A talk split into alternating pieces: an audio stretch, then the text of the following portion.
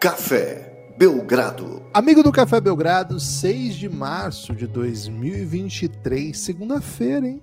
Dia Cara, de sol, viu, Kibas? Muito Dia de sol. Até sóis, eu diria. É isso, né? O segundo sol chegou. E segunda-feira, né? Depois de um final de semana bastante ativo aí no mundo dos esportes. Uma semana passada inteira do Belgradão, né? Cinco episódios no feed. Muito obrigado, Five by viu? five. É isso, é o 5x5 da NBA? Esse é o 5x5. Lucas, tá chegando o March Madness. E há quem diga que o March Madness começou com o Pumita, hein? Não sei se é verdade. Tá, paira a investigação Pumita. sobre. É o, o brother que meteu o gol do Vasco? Porra, brother não, né? É o Pumita. Simplesmente Pumita. Velho, O aquilo ali é. Puscas, hein? Ali é. Puscas. Puscas Esse Pumita. Essa curva lembrou muito a do Roberto Carlos contra a França. Você achou? Achei. Só que eu achei mais bonito esse, né? Porque o do Roberto Carlos, o que, que ele esperava? A bola paradinha ali, né? Que não ia se mover. Tava tranquilo. É, é o chamado gol fácil pro Roberto Carlos, aquele. Do Puma, não, né? A bola veio quicando, ele teve Porra, foi bonita. Tem muita gente comparando com o do Pavar, né? Da, da- Pegou da fatiando. Pô, tava não, pelo amor de Deus. Não? Pô. Pumita. Cara, foi. foi enfim, assim, eu tava conversando com meus amigos. É o Vasco, pô. É o Vascaço. Vasco. Não vejo a hora de o técnico do Flamengo ser demitido para eu poder parar de odiar o Mengão, né? Não, não tá, não faz parte do meus, dos meus das minhas atribuições odiar o Flamengo. Tem muitos ouvintes flamenguistas, viu, Lucas? Isso aí pode fazer mal até para os negócios aí. Então não odeio o Flamengo pessoa jurídica, né? Eu Odeio o treinador. O, o- como é que é o treinador lá no jogo de futebol? Como é que falava? É o. É treinador é espanhol. mesmo. É o treinador mesmo? Não tinha outro nome? Tá, enfim. Aquela figura lá, não, não vejo a hora, viu? Tô- tá, tá chegando. Aparentemente tá chegando a hora, né? Não sei bem. Se o Pedro Raul mete aquele do penal e depois o Vasco faz mais um num contra-ataque, ele caía, hein? Se perder pro Diniz na quarta. Acho que ainda não. Aí, Flamengo porra, talvez mas até- back até to a Copa. back, back to back clássicos depois de back to back títulos. O que você sabe de uma coisa que foi massa, velho? E acho que eu não sei se tem a ver com o Pito Pereira, até acho que não. Acho que tem mais a ver com o Vascão. Cara, foi muito massa esse Flamengo e Vasco. Por quê? Porque Foi nos massa. últimos anos, é, Flamengo e Vasco era um jogo em que o Vasco decidia assim: não vai ter jogo, vamos tentar fazer um 0x0, então 1x1, vai ter confusão do início ao fim. E ontem, cara, foi bola no chão, Vasco jogou muito. jogando, é, envolvente, chances de gol dos dois lados. Foi massa o jogo mesmo, assim assistir um, um clássico desse sem saber o que vai acontecer, né? E com os dois times tentando ganhar o jogo e não, sei lá, tumultuar. Porra, foi bem massa mesmo. E acho assim, o Vasco tem um caminho aí bem legal, porque assim, três meses de, de investimento conseguiram montar um time que compete jogando, né? Alto nível. Conseguiu trazer de volta o Andrei. Cara, o Jair, Jair do bem, né? O pessoal chama lá no, no Portão 9. Joga muito. Os meninos todos do Vasco, né? O que, que é o Marlon, velho? Meu Deus do céu. É, e o Vasco tem essa categoria de base que é fascinante, né? Um monte de craque. Mas além disso, sim, contratações pontuais, tipo, jogadores que, cara, quando saiu o Lucas Piton do Corinthians, vou, vou ser sincero aqui, não senti falta, fiquei tranquilo, assim, falei, ah, meu Deus, perdemos o Piton. Quando saiu o Léo Pelé do São Paulo, pô, alguns São Paulinos podem ter pensado, pô, foda, né? O Rogério Senna ficou chateadíssimo, né? Falou, pô, venderam o Léo Pelé sem me perguntar se podia. Mas no geral foi assim, pô, o Vasco tá contratando Pitão e Léo Pelé, né? Vai fazer o quê, né? Porra, tá, É. fazendo, tá fazendo um time bem legal, viu? Pô, o Tem Léo dizer Pelé deu uma entrada no Rascaeta que foi assim, absurda, mas foi tipo, na base assim da, da, da ruindade simplória, sabe? Porra, eu pensei que ia chegar e Foi sem foda. querer eu dei uma no joelho dele. Antigamente assim- seria um- uma entrada que o cara queria ir no joelho, né? Por isso foi diferente esse jogo. Cara, foi um jogo bem interessante, bem interessante mesmo. Um salve, viu, para todos os vascaínos. Você sabe que o, o Vasco é um habituê aqui no Belgradão. E, cara, foi um habituê em período de vacas magérrimas, né? Meu Deus do É céu, isso. o que foi aquela campanha do acesso do Vasco? cara? Primeiro, né, as outras campanhas todas do Vasco, mas, cara, essa campanha do acesso do Vasco foi assim, tortura seguidas de, sei lá, não sei, não sei o que é pior que tortura, mas assim, foi, foi, foi tortura seguida de tortura, coisas absurdas aconteciam, um time grotesco. Cara, e, e o que eu acho que tem de bonito nesse time do Vasco de hoje, dessa grande vitória, é que tem vários personagens que estavam lá naqueles. Não é assim, tipo, é outro elenco todo. Não, cara. Gabriel Peck tava lá, velho. Direto tava vendo. É Gabriel Peck? É Gabriel Peck. O Peck, né? Tava lá, velho. Figueiredo. Cara, hoje o Figueiredo é um dos meus jogadores favoritos, né? Porra, o Figueiredo é um dos caras mais fascinantes, na minha opinião. Andrei tava lá, Marlon. Não sei se o Marlon chegou a jogar a Batalha de Itu, né? Era a famosa Batalha de Itu. Enfim, vários personagens estavam vivendo, né, aquilo, né? E pô, agora estão aí em outro, cara, ganhando do melhor time do Brasil do ano passado. O maior rival. Porra, história muito bonita, viu? Um salve aí para todos os vascaínos. E Lucas, ontem o seu Phoenix Suns botou Luca para mamar, desculpa, para refletir, viu? Refletiu, refletiu bem. É, acho que foi o grande, grande momento esportivo do fim de semana, né? Esse jogo.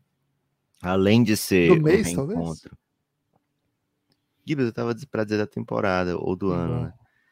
É, porque além de ser um, um Suns e Mavis, que foi jogo de jogo de semifinal de conferência, jogo histórico, né? Jogo 7 fora de casa, com Dallas dando uma das maiores surras da história da NBA em jogo 7, se não a maior surra, né? Embora tenha tido aquele belíssimo bola de três pontos do Chris Paul cortando a vantagem para 42, é, foi, uma, foi uma grande surra, né? E foi uma série onde os caras se falaram o tempo todo, né? Que os caras se provocaram o tempo todo, dentro e fora de quadra. Então, quando terminou o jogo 7, ficou aquela, aquela aquele gostinho de ah, Cara, eu ia dizer um gostinho de cocô, né? As pessoas normalmente não têm essa referência do gostinho de cocô, porque poucas pessoas optam conscientemente a colocar o, o cocô na boca. Mas às vezes você cheira e parece que você sente o gosto. É, então ficou aquele. aquele a gente tá odor, tá falando né? de cocô, Lucas? É, parece que eu, eu, dei uma devagada aqui, voltei. Você tá falando de comer cocô? É isso? Desculpa. tá falando do gosto do cocô, Guilherme.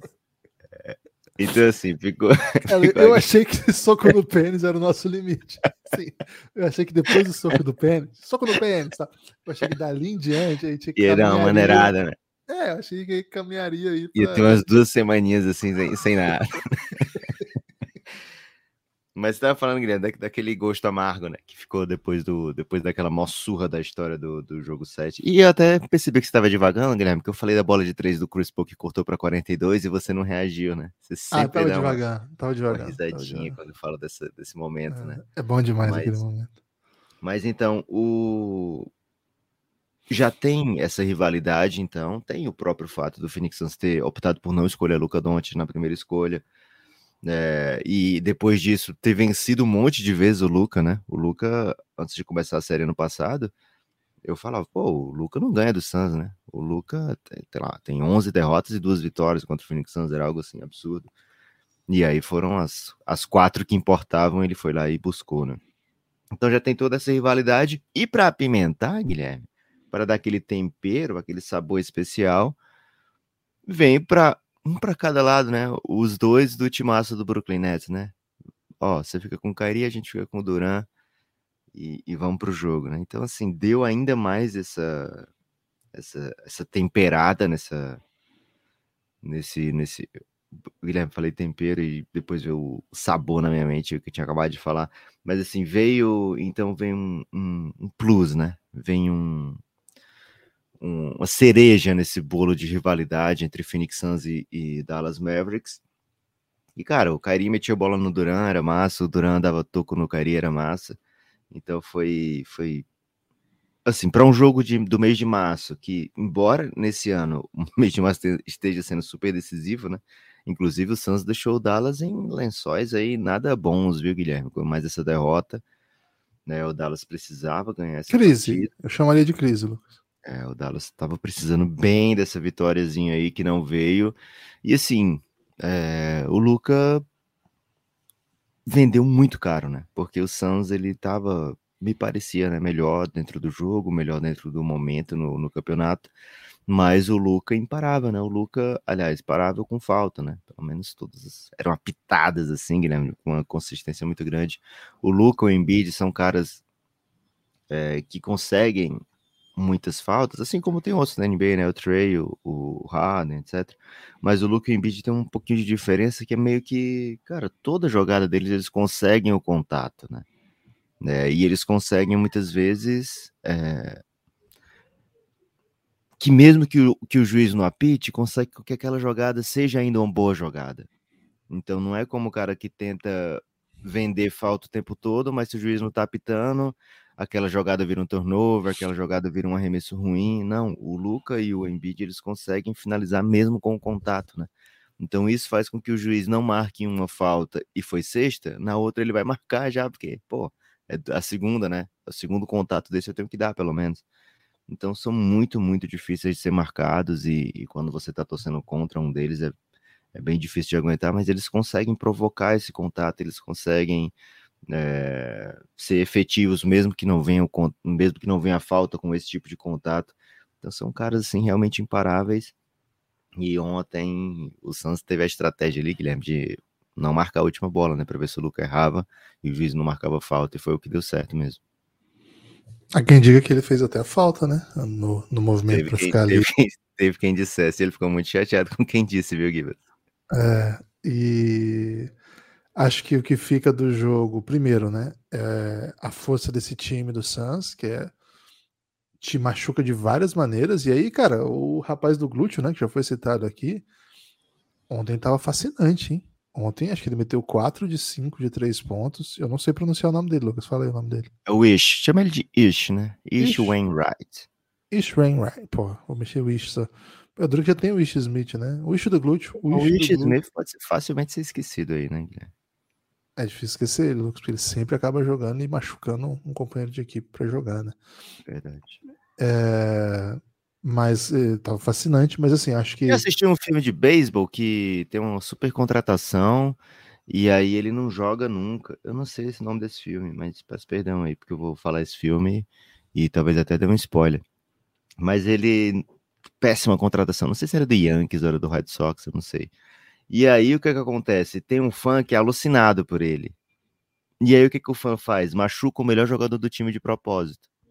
Caraca. É, Acho que eu já vi esse cara, filme, sim. É esse Acho cara que, que não estava jogando, começa a jogar e começa a meter muito home run, né? Home run, né? E aí o que, que acontece? Número dois, o fã quer o reconhecimento dele. Porque o fã quer o elogio. Pô, você machucou o cara, né? Quase matou meu, meu companheiro de equipe aqui para eu poder jogar. E ele não quer dar esse reconhecimento pro fã, Guilherme. Então isso cria toda uma situação muito triste. Cara, eu já vi esse filme, tô até procurando aqui para ver, para indicar para as pessoas, né? Acho que é The Fan o nome do filme. Ah, é? É. Em português deve ser tipo um fã muito louco, né? Ou então maluco na arquiva. É... Eu acho que é isso, viu? Mas não, não tenho certeza não.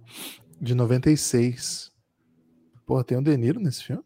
Pelo menos o cara parece o Deniro aqui na foto, viu? Do, do pôster, mas não tenho certeza não. Enfim, The Fan. Depois vocês procuram aí, depois eu posso. Acho que parece o Deniro hoje, né? Então não é o Deniro, não. Só parece o Deniro Em 96 o De Niro era bem mais novo, né? É Estranha Obsessão, Robert De Niro e Wesley Snipes. Ah, era o De Niro mesmo? É, é. isso. É isso então. O nome é The é. Fam e em português é Estranha Obsessão. Faz sentido, Pô, já né? tava velho o De Niro nessa época, velho. Caraca, 96. Enfim, Wesley Snipes é o, é o jogador, né? O Bob Rayburn. Tudo se passa no Braves, é isso? Acho que é isso. Enfim. São Francisco é... Giants. Ah, é Giants, não é Braves, não? Ok. Então é isso. Braves é, é Atlanta. Ah, acho que eu... é isso. Seguinte, né? É... Fica. Benício Del Toro também. Caraca. Ele é diretor agora, não é? O... Fica essa força do Phoenix Suns, né? A mid-range Mafia. É, de fato, assim, a gente fala muito sobre analytics aqui, né? A gente fala muito sobre a importância das bolas de três, da bandeja, do lance livre, que isso muda o jogo, etc. E que a tendência é que o mid-range se torne uma jogada, não é obsoleto o termo, mas uma jogada não ideal. Agora sim, a ressalva sempre é, a não ser que você tenha especialistas, né? Aí os especialistas, eles conseguem transformar o mid-range em uma arma ainda mais mortífera nesses tempos, porque é a bola que as defesas têm dado para os times. Né? É, defender um time como esse é ir um pouco no contrassenso, porque se você não se você não negar o chute de dois longo do Duran, do Devin Booker, do Chris Paul, acho que tem essa hierarquia no que eu falei. É, acho que Duran e Devin Booker um pouquinho mais próximos do, do que o Chris Paul nesse momento da carreira, na qualidade desse chute, mas assim, se você não negar esses chutes, eles vão te maltratar a noite toda. E para você negar esses chutes, você acaba abrindo muito também outras possibilidades, né? Por exemplo, a bola de três, que é a bola carro-chefe da NBA hoje. Então, acho que a gente ainda vai ter que parar para discutir esse time, sabe? Para ver como que o Suns vai usar esse mid-range, dar um pouquinho mais de jogos, né? Para a gente ter um pouco mais de material para analisar. Mas acho que é uma, é uma coisa assim que é tão contra. Não é contra-hegemônico o termo, porque são três talentos, né? Mas assim, é tão diferente das maneiras com que as principais equipes da NBA vêm sendo construídas nos últimos tempos, que acho que cabe a gente parar para fazer uma reflexão a esse respeito. Acho que essa é o que eu queria sublinhar sobre o Suns. E sobre o Dallas, é, não acho que perder para o Suns é um problema, né? Eu tenho dito isso sobre algumas derrotas do Dallas, com Kyrie e, e Luca em quadra. Acho que o Lucas jogou muito, mas agora, e acho que a gente fez até essa previsão aqui no dia da troca, agora os olhares sobre o Luca estão bem pesados. Nunca foi assim, né? Nunca teve isso. A gente nunca teve as pessoas culpando o Luca por derrotas como temos hoje. Assim, acho que nas últimas semanas a gente viu finalmente chegar uma pressão absoluta é, no Luca, porque tinha muito essa leitura de que o Luca jogava sem companheiros ótimos, né? E aí você pega um jogo contra o time do Suns ontem, você falava assim, pô, o Suns estava com Duran, com, com Booker e outros ótimos jogadores, e o Luca tá aqui com, com Dorian Finney-Smith, né? Tá aqui com Dino tá aqui com, é, enfim, os outros caras que estavam mesmo ontem quadro. Então não tem condição de competir mesmo. O que ele faz, né? Pô, errou essa última bola, mas também tava o jogo inteiro em cima dele e tal.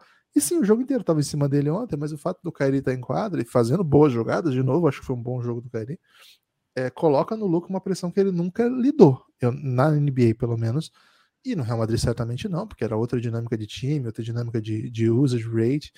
Então acho que é um terreno novo para o Luca e até para a gente que é fã do Luca, né, acompanhar um pouco. É... Fica ainda né, do, do jogo uma, uma coisa que eu, eu acho bastante interessante, assim, que é uma rivalidade de duas estrelas. Não é comum a gente ver na NBA. Em geral, as estrelas são amigas, assim, com, com, com, exceção de algumas personalidades. Acho que o Chris Paul é uma delas, que não tem tantas gente que gosta dele, mas até tem. É, outro cara que, que tá sempre nas brigas aí, Lillard com, com os caras do OKC, tinha uma coisinha assim, que eram estrelas. Mas assim, acho que Luca e Booker é uma rivalidade. É uma rivalidade de duas jovens estrelas de nível para serem assim, por quem é melhor, quem vai ser melhor, quem vai ter carreira melhor. Eu acho que é uma rivalidade bem legal que tá, que tá assim, para a gente desfrutar. Evidentemente, se você gosta muito de um, o outro você vai desprezar. E o Lucas está numa condição muito perigosa, porque eu não sei para onde que ele vai nessa, nessa discussão.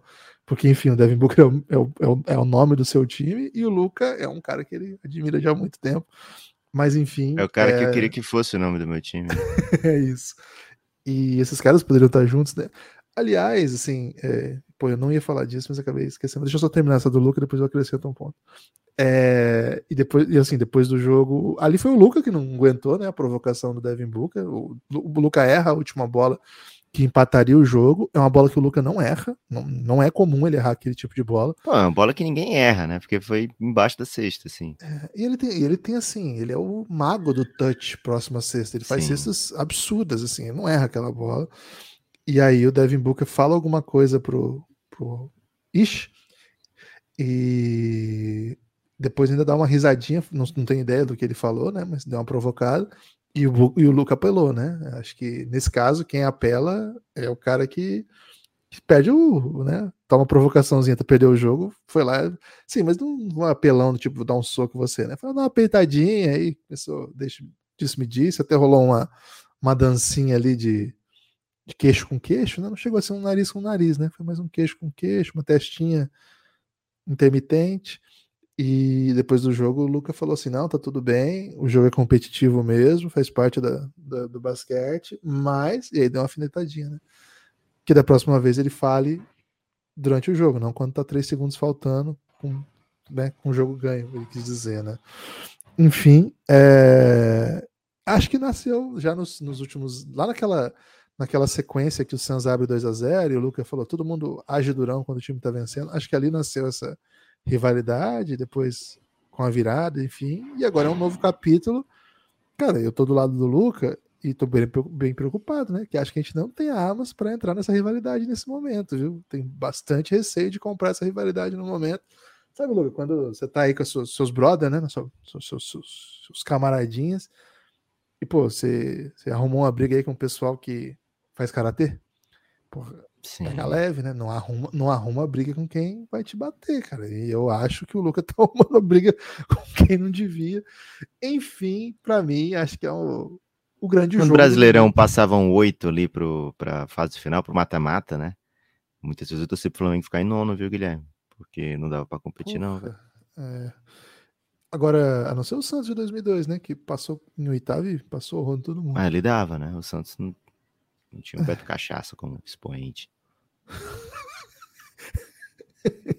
então, acho que foi o grande jogo do domingo, sim. É, o Lucas fala isso porque o Santos venceu, tem esse tom assim que as pessoas já presumem, mas acho que, que foi o grande jogo. A gente teve outras grandes atuações. E acho que tem um jogo bom, velho. Teve muita coisa muito interessante, mas acho que esse tem história para mais de metro, vamos dizer assim, né? Tem muita história para contar aqui desse, dessa, dessa. São as duas grandes trocas, né? Da off-season. É isso. É a rivalidade é, que já tem. É, falando não, tudo da, isso. Da trade deadline. Falamos tudo isso e eu nem falei. Uma das coisas que eu queria falar, que eu acho que o DeAndre Ayton foi super clutch nesse jogo, e ele toma muito hate, mas acho que ele fez as duas jogadas que ganhou, ganharam o jogo, tirando do Duran, né? Então, de duas das três jogadas que, que venceram o jogo, acho que foram do Eito. E, cara, é o Kyrie e o Duran se enfrentando, né? A gente nem falou disso. Assim, eram os caras que eram para para ser assim, os parceiros e uma, uma, uma, promessa de equipe que, que seria contender juntos, obrigados a se separar pelas, pelas agruras da vida, vamos dizer assim, causados por eles mesmos, mas enfim, é, e agora se enfrentando, né? Era outra da, das grandes histórias. Tem essas, essas, trocas vieram porque eles se, se separaram, né? Então, cara, muita história muito legal nesse jogo de ontem. Terminei triste, Lucas. Terminei triste aí porque. Eu terminei feliz, Gibas. Foi é, bem legal. Mas depois você ficou triste e eu fiquei feliz. Então, tudo bem. Eu fiquei triste depois. Por volta das 19 horas aconteceu uma coisa muito legal. Ou muito chato. Por causa do, do Vascão? Não. Pomita. Não. Pô, ah, isso, pô, você vai ficar triste, velho. Aí, aí, você tá sendo condescendente. Nada, que isso. Meu rival tá de volta. Gibas, o, o Phoenix Suns vence esse jogo, né? E aí meio que se posiciona, meio que se destaca, né? Junto com é, as outras equipes que já estavam à frente da Conferência Oeste, como a galera do mando de quadra, né? Acho que hoje são os quatro times mais, além de, de terem mais vitórias, são os quatro times assim que conseguiram é, o suficiente para dizer, poxa, essa vaga aqui é nossa, vamos brigar por isso aqui entre, entre nós e vocês ficam com, com as migalhas aí, né? Não sei se teremos força aqui de um Clippers, de um Mavis, é, sei lá, de um Timberwolves, do próprio Golden State, para dizer, não, peraí que eu ainda quero esse mando de quadro aqui, né? Então acho que vão ser essas quatro equipes, mas precisamos ver como vai lidar o Memphis Grizzlies com a ausência do Jamoran. Tivemos um baita jogo do Tyus Jones, a gente fala aqui com uma certa frequência que ele é um dos melhores backups da posição da NBA, é um dos melhores backups de ponto, né? Um dos ótimos reservas que você pode contar. Acho que é diferente um pouquinho do de lembrança, né? Que você olha e pensa, poxa, isso aqui como titular brilharia, né? Taz Jones não, tem cara mais de reserva de carreira, mas um ótimo reserva de carreira, né? É, mas ainda assim, você perde de Amoran nesse momento, não se sabe bem por quantos jogos. A gente falou recentemente aqui dessa fase do Jamoran, onde o dentro de quadra não era o foco, né? né? E agora isso foi potencializado, né? Foi exponencializado pelas suas atitudes depois da derrota para o Denver Nuggets de ir para um, um boate e fazer live com arma, arma de fogo, né? Então o Memphis falou, não, peraí também, né? Peraí também. O Taylor Jenks falou, pô, a gente ama o Jamoran, mas nesse momento é outra prioridade, né? Então o Jamoran se afasta preventivamente do time e você está achando, você falou lá no Giannis, né, nosso grupo de apoiadores, que acredita que vai ser uma, um afastamento rápido. Draymond Greenzismo. Draymond Greenzismo. Você acha que vai ser assim, depende do, do se o time continuar vencendo, se o time continuar bem ali seguro, dá para esses dois jogos se transformarem em 4 5 ou vai ser dois independente de qualquer jeito, ou porra, perdeu o terceiro, volta de Amoran, e aí ele volta até, quem sabe, é, um pouco potencializado, né? um pouco assim, é, empoderado.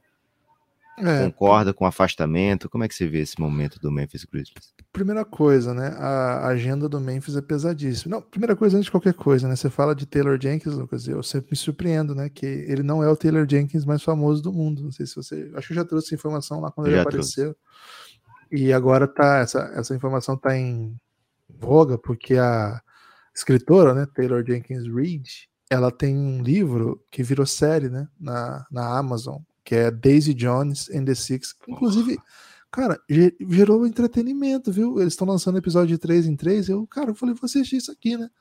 Musiquinha, né? Porra, adoro sériezinha de música, né? Não tem tantas. Pô, é espetacular, velho. É assim. O que você tá fodendo seu amigo Taylor Jenkins, né? Tá é meio brega. É meio brega, assim. Tem uma breguice impregnada, assim, meio breguinha, meio, sabe? Mas tudo bem também, pô entretenimento às vezes tem que ter uma breguice também, não precisa ser tudo sobre, né, grandes reflexões e profundidade, né? Mas é entretenimento. Quem curte música, acredito que vai gostar, velho. Sobretudo música dos anos 70, assim. Bem legal nesse aspecto. Então, um salve aí para Taylor Jenkins, mais famosa, né? Taylor Jenkins Reid, que publica muitos livros no Brasil, né? Inclusive, se a, se a editora dela quiser mandar para o Belgradão os livros aí, tô querendo, viu? Porque tô sem dinheiro para comprar livros ultimamente. Então, manda livro aí, Taylor Jenkins. Seguinte, né? Esse é o primeiro ponto. Segundo ponto. É... Não sei de quem veio, né, Lucas? Essa decisão me parece que não faz muito sentido ter vindo do, do Jamoran, embora seja leviando da minha parte acusá-lo de estar tá mentindo, porque ele disse, né? Ele disse textualmente que vai tirar um tempo para refletir sobre as suas ações, vamos dizer assim. Então, assim, precisou que alguém interviesse ou foi tipo, não, peraí também, estou indo longe demais? A gente sabe como a vida funciona, mas eu não sou o cara que vai estar tá aqui falando assim, ele tá mentindo, ele tá, isso aí foi escrito por um PR e ele tá lá puto porque não estão deixando ele sacar a arminha dele no, na boate, né? Então, não, não, não sei, mas quero sublinhar isso, né? É uma coisa que a gente até conversou sobre isso na semana passada, e foi uma coisa que a gente falou assim, cara, será que vale a pena falar? Porque, porra, é tão chato, né? Mas agora, assim, chegou a um ponto que ele até tá perdendo o jogo por isso, né? Então se mostrou que acabou sendo um assunto grande, né? Esse comportamento, é, eu ia dizer errante, mas é mais que isso, né? É inadequado e eu acho que em algum grau perigoso socialmente, né? Não digo que ele. É, enfim, tem que explicar porque é perigoso socialmente andar de arma por aí, apontar arma para os outros, enfim. É, acho que a gente não precisa explicar isso. Então, bem triste, né? Bem triste, porque, como a gente já falou da outra vez, agora, esse desdobramento de chegar a essa via, e me, me parece que também tem a ver com o super contrato que ele acabou de assinar com a Nike, né? Não faz tanto tempo assim. A Nike que tinha o Kairi como garoto propaganda e decidiu trocar por uma figura jovem, mais confiável. Acabou no Jamoran, né? Vamos dizer assim. Não é, não é uma não é um desdobramento que você espera também.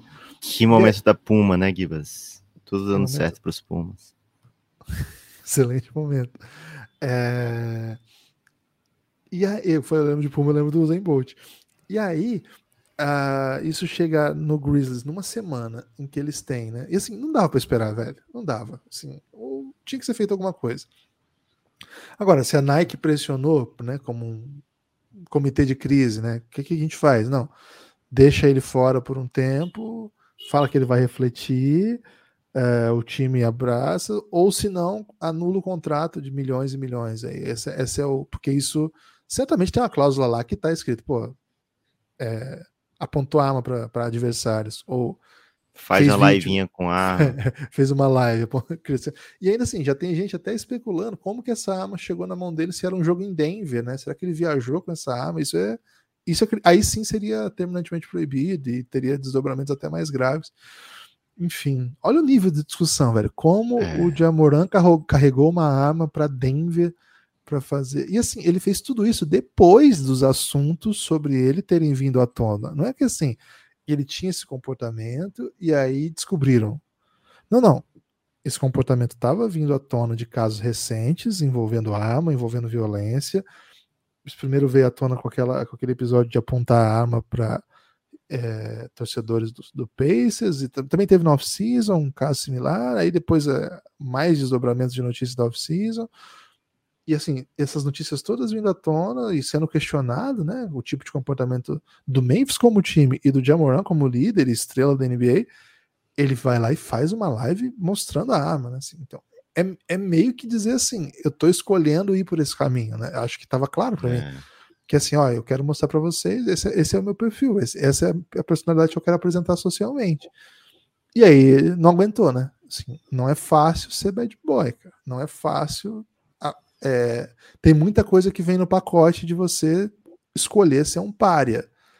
É, outros jogadores ao longo da carreira foram, às vezes sem conseguir não ser, às vezes por escolha, mas no caso de Amoran, ele foi pressionado e aparentemente isso surtiu algum efeito, não sei se prático, é, assim, com certeza prático, porque ele não tá jogando, mas eu não sei se de fato também, né? Não sei se é um tipo de comportamento que ele vai sentar e falar assim, pô, acho que fiz merda, né? Acho que, acho que não deu bom, né? Acho que quem é, é, não... Acho que foi um pouquinho demais, né? Acho que fui longe demais.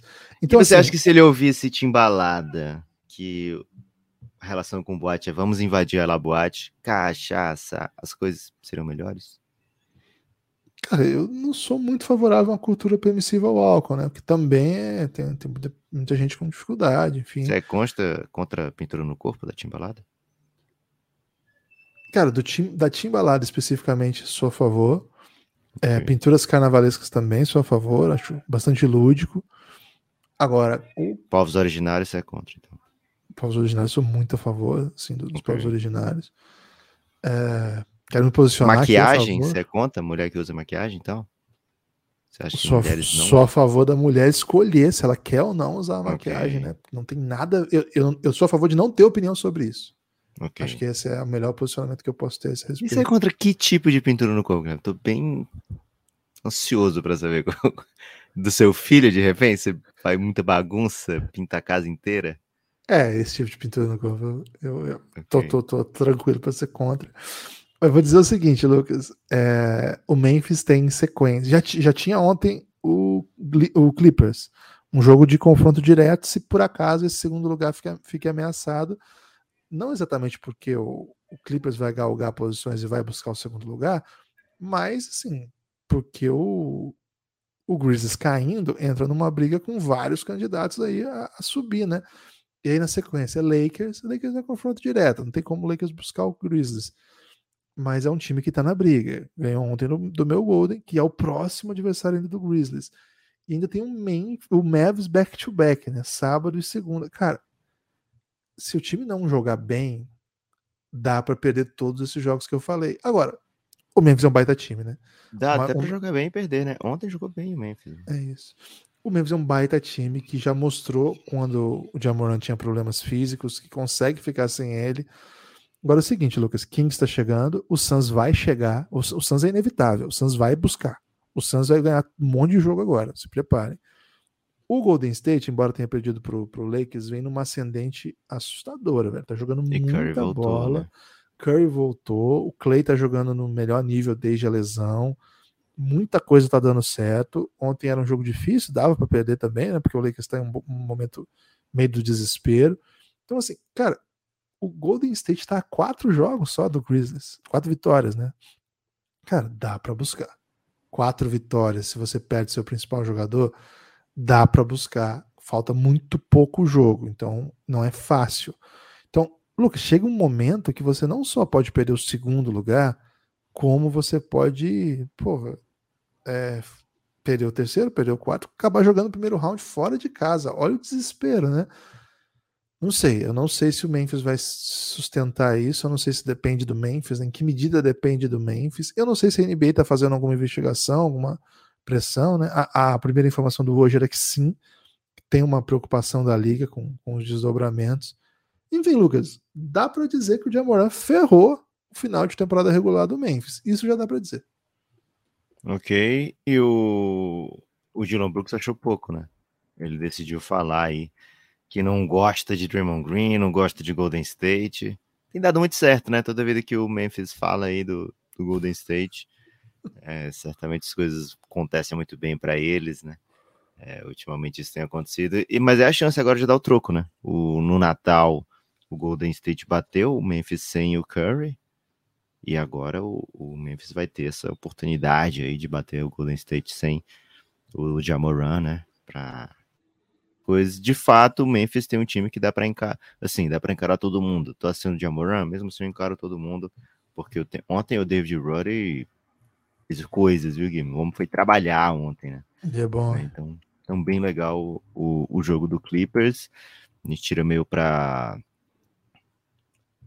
para, poxa, o, é o time do load management e tal, mas vai pegar um Paul George metendo 40, um Kawhi metendo double-double de 34 pontos, é um time bem duro, bem difícil de ser vencido, e tá esquentando na hora certa esse Clippers, hein, Guilherme? Bem perigoso, vamos ficar atento. O Lakers venceu com um showzaço de Anthony Davis, né? Bateu Só falar, bom jogo do Westbrook também, o Westbrook encontrando Eu soluções. acho que não precisa falar não, Givas. Não? Ok. Acho que não. O Westbrook, ele é um bom jogador de NBA, né? Pô, mas é bom lembrar, né? É bom lembrar. Sim. É bom lembrar também que ele talvez não precise ser lembrado em todo podcast. Ele é bom, mas também não é para tanto, né? É, Gibas, tivemos ainda dois jogos reveladores ontem. Rockets dando uma surra no Spurs. É um jogo revelador. E o Thunder batendo com propriedade o Utah Jazz, né? Shai Alexander volta, o OKC vence de novo, né? Então, um, uma, uma relação aí que o Sam Prest já investigou o suficiente, viu, Guilherme? Então, pode ser que ele tome providências. O Bucks bateu o Wizards, encerrando a sua sequência de derrotas, né, Guilherme? Tinha perdido duas aí, o, o nosso querido Milwaukee Bucks. É inevitável, né? Rolou um raio-xizinho, rolou uma derrotinha ou duas, não tem como. É, mas o time que já se recuperou daquela ressaca pós-raio-x, Guilherme, que é a equipe protagonista do, do domingo, além do Phoenix Suns, New York Knicks bateu o Boston pro, Celtics. Por Sixers só, né? Eles ganharam do, eles ganharam do, do Magic e depois do Wizards. Ah, é verdade. Vamos é... é, mas é uma sequência de derrotas, né? Uma derrota também é uma sequência de derrotas, Guilherme. É. É, e aí o Knicks pega o Boston Celtics agora. O Celtics, lógico, né, não é mais o líder da NBA. E agora o Knicks afunda o Celtics. Por quê? Porque colocou para a terceira posição no, na classificação geral, hein? Denver também passa o Boston Celtics. É um subplot aí, né? Porque pode de repente ser decisivo para um mando de quadro no final eventual contra o Jokic. Mas o Knicks é o time da moda, é o time quente do momento. Ninguém tá tão quente quanto o New York Knicks. Ah, Guilherme, joga desfalcado, tem problema? Tem. Mesmo assim, resolve, né? Vence.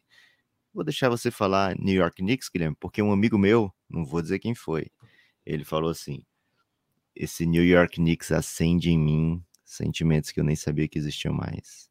Então, Guilherme, comente essa afirmação aí do meu amigo e comente Julius Randle, Emmanuel Quickly e, companhia. Cara, que jogou o Emmanuel Quickly ontem foi uma coisa assombrosa, né? É impressionante. Né? Imagina né? a felicidade do Thibodeau poder botar 55 minutos no atleta em quadra, velho. cara, quando cara, quando eu me vejo empolgado com, com o que tá fazendo o Quentin Grimes, eu olho para mim mesmo e falo assim, o que você se tornou, sabe? Vou ser honesto aqui. Não, não sei muito bem, né, como, como reagir. Lucas, é impressionante a dificuldade que o Boston, na minha opinião, é o time que joga o melhor basquete da temporada, e mesmo não sendo mais líder, né? Cara, ele só não é o mais líder porque o Knicks apareceu, né? É impressionante. Bem quatro, quatro jogos, três derrotas, né? É, não, é, não é o padrão do, do, do Boston perder três para time nenhum da NBA, sobretudo para um não time. ser o Magic, né? Se o Magic é um perigo. Não, aí, aí ferrou.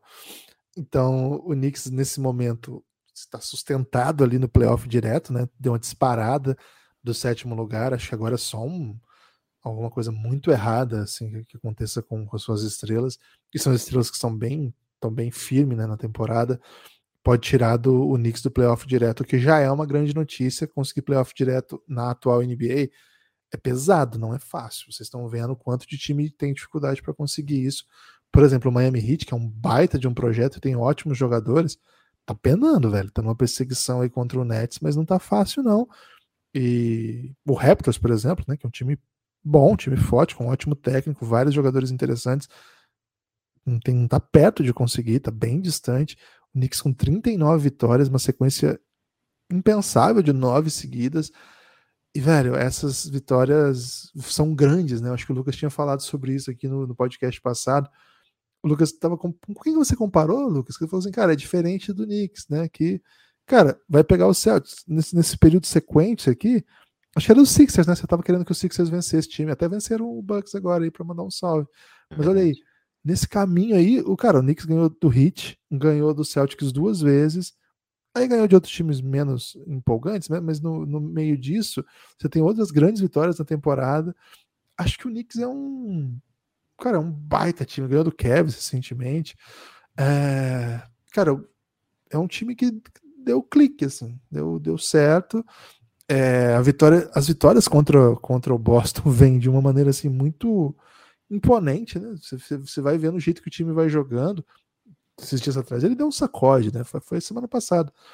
Esse de ontem, o Celtics encaixou, abriu vantagem, mas o, o Knicks voltava, velho. Ele dava um jeito de voltar. Sem que... lembrança, né, ainda. E, cara, jogando prorrogação, matando bola clutch, é um time com. É um time que joga pesado, sabe? É um, um time que, que entrega. Acho que ontem você ter Emmanuel Quickley jogando que jogou.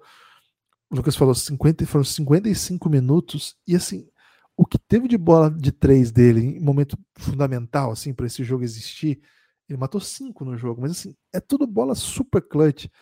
O Julius Randle, cara, as bolas que ele cria, né, nas condições que ele cria, no arremesso que é impressionante mesmo, cara. Eu acho que é, o, é um time que, que é pesado, né, defende o Josh Hart jogou 40 minutos. Mitchell Robinson 44, Julius Randle 47, IJ Barrett 50, Emmanuel Quickly 55. E, velho, é, é aguerrido, é forte, é, tem soluções. Não, vai ser o basquete mais bonito? Não, não é o basquete mais bonito. Mas é um basquete duro, é um basquete que não se entrega, é um time que entra com, com elencos capazes de defender qualquer posição, e eu acho que isso faz uma diferença danada, né? Você ter um, um Josh Hart, você ter um RJ Barrett, você tem um Quentin Grimes, que é um baita defensor, um baita defensor. Cara, eu acho difícil você não se empolgar com o Knicks, viu? Eu acho que o Knicks tem despertado mesmo esse tipo de sentimentos aí que o seu colega te mencionou para você que existia. Agora, sobre o Celtics, Lucas, é um momento ruim da temporada, né? Na, na sequência, um time que ganha tanto, tá numa sequência de 6-4, não é comum, não é o que a gente espera para o Celtics. E mais do que isso, né? Vendo rivais de, na briga por melhor campanha crescendo muito, né? Nessa sequência aí que eu falei, o Nuggets venceu 8 de, de 10 e o, o Milwaukee Bucks vem de 17-1, é isso? Foram 16-1 ou 17-1? Enfim, uma sequência 17, 18, nos últimos 18 jogos perdeu um só. Então, isso machuca o Celtics que pode perder mando. Agora, eu me lembro do playoff passado, onde mando era legal, era uma coisa que a gente prestava atenção, mas aí começava a sério, o Boston ganhava o primeiro jogo fora e mudava tudo, né? Então esse tipo de coisa acontece também, ganha jogo fora, ganha jogo em casa. Então não é uma coisa assim, meu Deus, vou morrer por perder o mando. Mas numa série contra um Bucks que vem forte, o Middleton voltando para rotação, um time que só ganha. Cara, esse mando de quadra acho que estava ao alcance do Celtics, viu? É um time que tropeçou demais Acho que tem uma barriga ainda, né? Tem uma gordurinha para queimar aí para chegar aos Sixers. O Sixers tem quatro vitórias a menos. É difícil alcançar, né? Acho que, é, acho que é bem difícil chegar. Mas não sei, né? O Sixers também vem num bom momento. E o Celtics tem que parar de tropeçar. Tem que parar de perder para time que é claramente inferior a eles, tecnicamente. Acho que esse é um, é um retrato para a gente ficar atento. As vitórias para o Orlando Magic, as vitórias para o Knicks. Cara, acho que se a gente somar aqui, dá pelo menos seis vitórias, né? O Magic ganhou três ou quatro? O Magic ganhou três das quatro. Três das quatro também. Então, assim, dessas, dessa campanha do Celtics de 20 derrotas, seis são para Knicks, uh, Knicks Orlando Magic, cara. O Knicks é ok, tá, tá ali com, tá em quinto lugar. Orlando Magic tem 13 terceiro. O Celtics tem que parar de perder esse tipo de jogo, né? Acho que. Mas, Giba, sabe uma coisa que talvez não seja tão terrível assim? Ter a hum. oportunidade de conviver com crise nesse momento, né? Não uma crise, crise, mas adversidade, né? O Boston Celtics, o Joey Mazzulla, né? Precisa passar por isso, né? Desde que ele assumiu, é, tem, tem tido muita vitória, tem tido é, uma certa tranquilidade, né? À frente do, do elenco mas playoff dificilmente vai ser um, um, passeio né, no parque. Provavelmente vai ter altos e baixos, né? Vai, são adversários duros.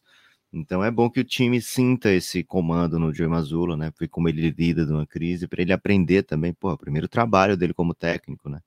Ele sequer era um, um assistente, é, o primeiro assistente de um time da NBA. Então ele não, não tem essa vivência de banco estando à frente, né, estando em cargo de alta chefia. Então não vejo como algo tão negativo assim nesse momento que não, não chega a ser difícil, não chega a ser ruim, né? Algumas dessas derrotas foram sem Jalen Brown, um Jalen Brown mascarado ainda, né? De uma pancada que levou do próprio companheiro. Então, assim, é uma, uma espécie de crise controlada, né? Mesmo assim é bom para servir como laboratório aí para momentos mais duros que virão durante a temporada. Guilherme, algo mais a falar da, dessa rodada de ontem que, poxa, foi um domingo daqueles de NBA, hein? Teve um, um Orlando Magic já citado aqui, quase buscando uma vitória contra o, o Blazers de Lillard. Acho, Acho que a gente passou muito, passou muito rapidamente sobre o Lakers, né? É... Lakers vencendo o Golden State.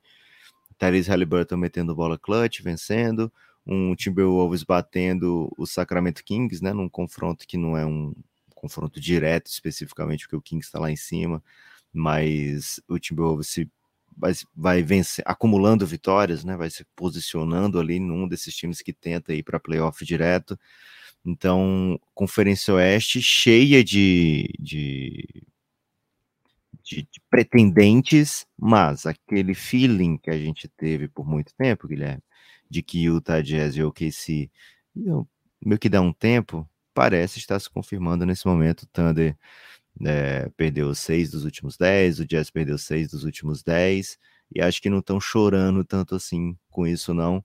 O Lakers venceu seis dos últimos dez, já se posicionando ali no décimo primeiro com a mesma campanha do Utah Jazz, que perdeu três seguidas.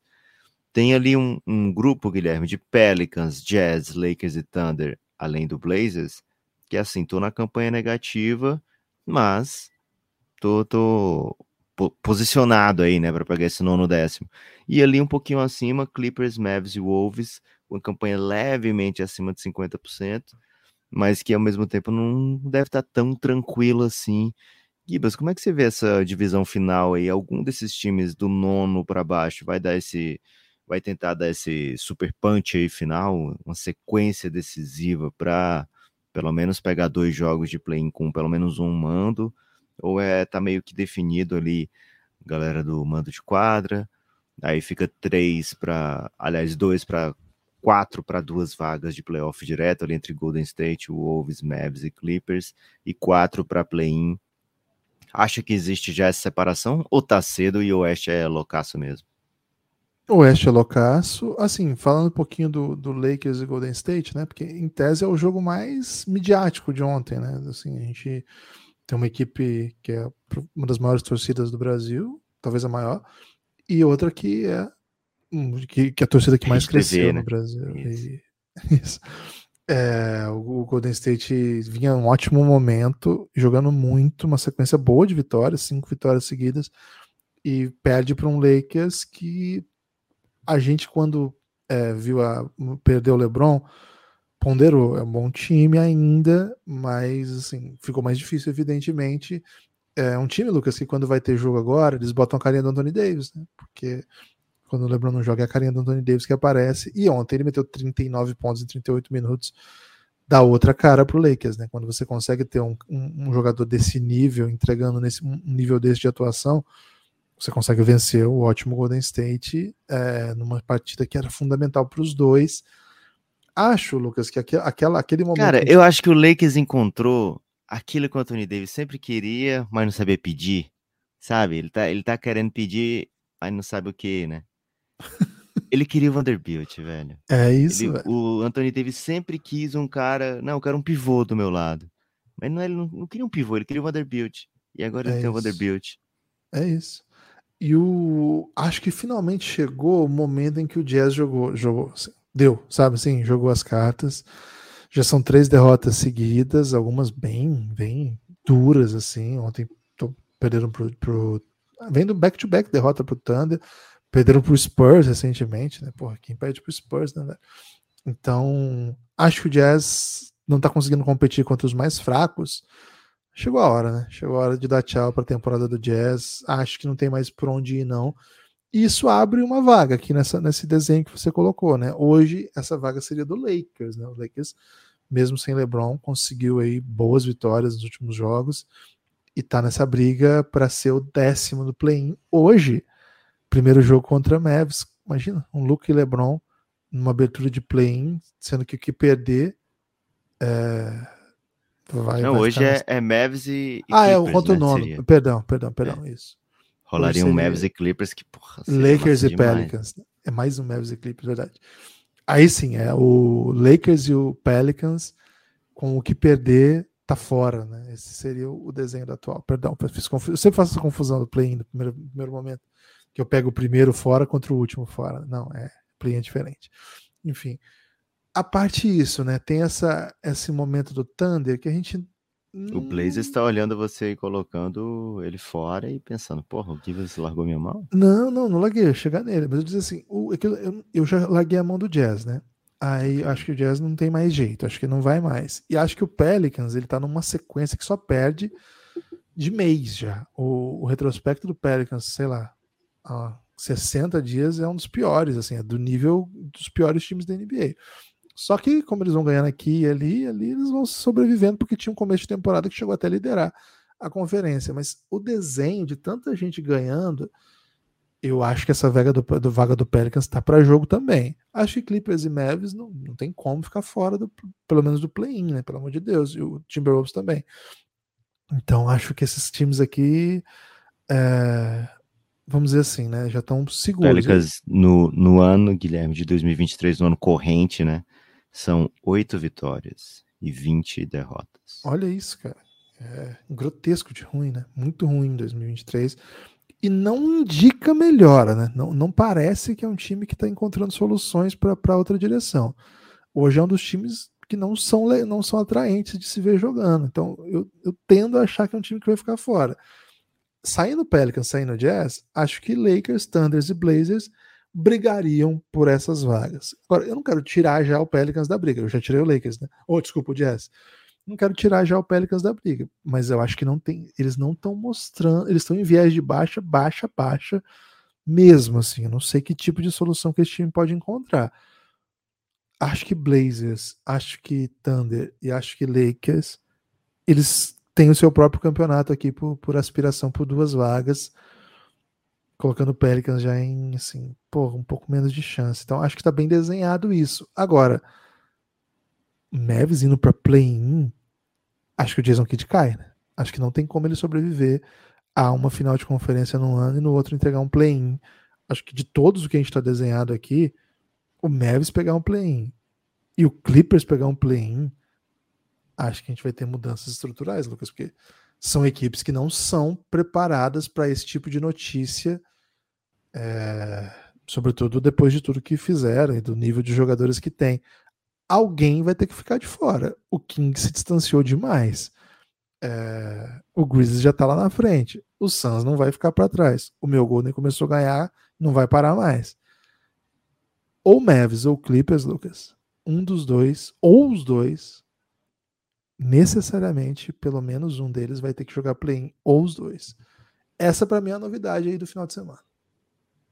É, o Clipper jogou play-in, vamos lembrar aqui, né? O Clipper jogou play-in ano passado sem ninguém, né? É...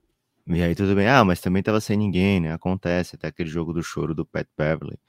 Mas o... Para esse ano se esperava mais do que isso. Ainda assim, Guilherme, não acho que recaia sobre o Tailu, viu? Eu acho que eles têm muito consciência do que fazem, assim, né? Do, do quanto eles deixam nas mãos dos jogadores, saber quando podem jogar. E de fato, existem os problemas físicos, né, de Kawhi e Paul George, é, não, são, não são inventados, né, não são desculpas para não jogar. É, então, acho que o Clippers é uma situação um pouquinho diferente, né, do Dallas, e o Dallas num, um pouquinho mais desesperado, digamos assim, né, já fez agora a troca que podia fazer, e agora o próximo momento realmente seria, se, se não for para um, se for uma eliminação meio traumática, assim, aí pode sim acabar sobrando para o Jason Kidd.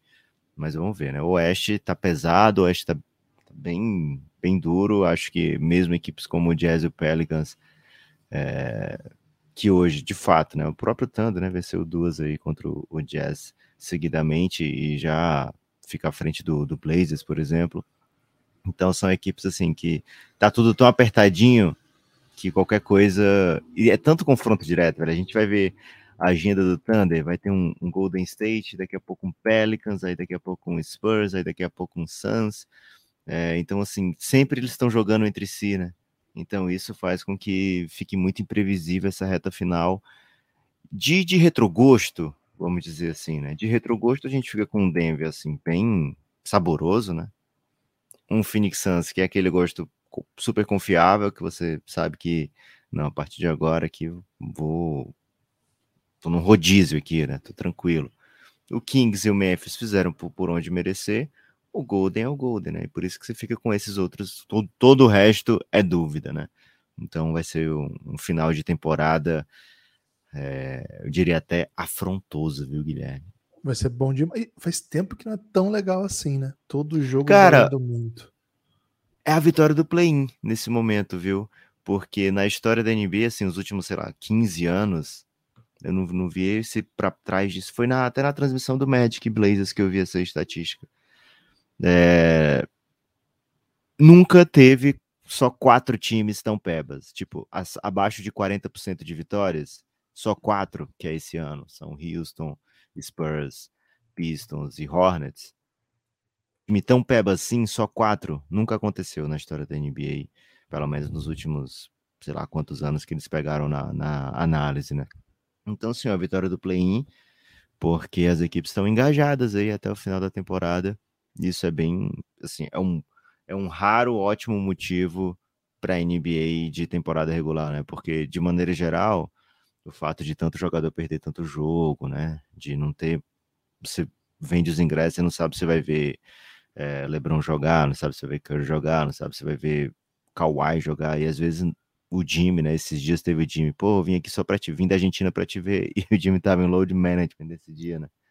É, então, temporada regular tá sendo vista assim, poxa, é, tem, tem, que solucionar de alguma maneira, né? E o quesito competitividade, né? Jogos no mês de março valendo muito, esse ano a NBA conseguiu, né? Então, salva de palmas aí para a equipe tem... da NBA que bolou o play-in e deu certo. Tem até outro elemento, né, Lucas? Que assim, antes você ficava ali em sétimo, distante assim de perder a vaga direto para playoff, mas você, você dava uma olhadinha na tabela, né? Pô, terceiro tá o Kings, mas acho que o Suns e o Golden State vai buscar. Cara, por que, que eu vou lutar pelo sexto lugar aqui, velho? Deixa eu jogar aqui, vou poupar. Não é que eu vou perder, mas assim, se eu precisar poupar, se eu precisar ir suave, se eu precisar escolher jogo aqui, é, essa é agora, né? Testar coisas e tal. Porque assim, pô, vou é, lutar. Às vezes o segundo lugar parecia mais perigoso que o primeiro, né? Aí ficava aquela briguinha pelo oitavo. Isso. Cara, agora é o seguinte: se você tá em, em sétimo, você não vai buscar o sexto, você cai para buscar. Você vai cai para jogar um play-in, que na verdade é o seguinte: jogo único. Se você perder nessa posição, você tem mais uma chance. Outro jogo único contra um time que vem numa run, que tá, começou mal, mas que pode ser perigoso, né? Esse ano, por exemplo, se o Mavs estivesse em sétimo, estivesse olhando ali, né? pô, vou evitar esse confronto possível com o Golden State, que vai buscar esse segundo lugar do, do Grizzlies, né? Tô só fazendo uma hipótese. Cara, nesse caso, se você ficar em sétimo, você pode pegar um cruzamento de logo de cara, pegar um Clippers que sempre bate no Mavs, aí você pode perder um jogo de um ponto, que seja. Você vai pro outro jogo, pegar o Lakers do LeBron, com todo reforçado e porra, velho. É um péssimo lugar para estar, tá, né? Então, esses times aí de, de, meio de tabela, porra, essa briga pelo play ficou muito legal pelo playoff, né? Então, assim, ela ela faz é, a ideia do play ao mesmo tempo que ela enriquece essa briga lá para não existir tanto time peba, ela fortalece a necessidade de você garantir os seus jogos né, de playoff, porque pô, perdendo play-in, a gente viu recentemente, pô, é bem anticlímax, né, cara? É tipo, pô, eu fui pra próxima temporada, eu lembro aquela chegada do Hornets, né, no play-in. Cara, o jogo acabou no primeiro quarto, estava perdendo, sei lá, de 20 pontos, porra, tipo, foi pro play-in, mas não aconteceu nada, né? Então é meio que não ir pra, nada, né? Ir pra play ao mesmo é. tempo que. E outra, Gibas.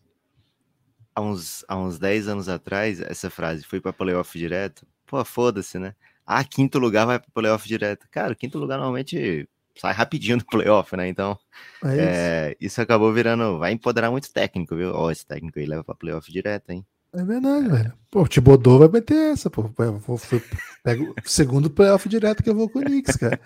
Quantos playoffs direto você botou? Eu, o Spolster não bota o hit playoff direto todo ano.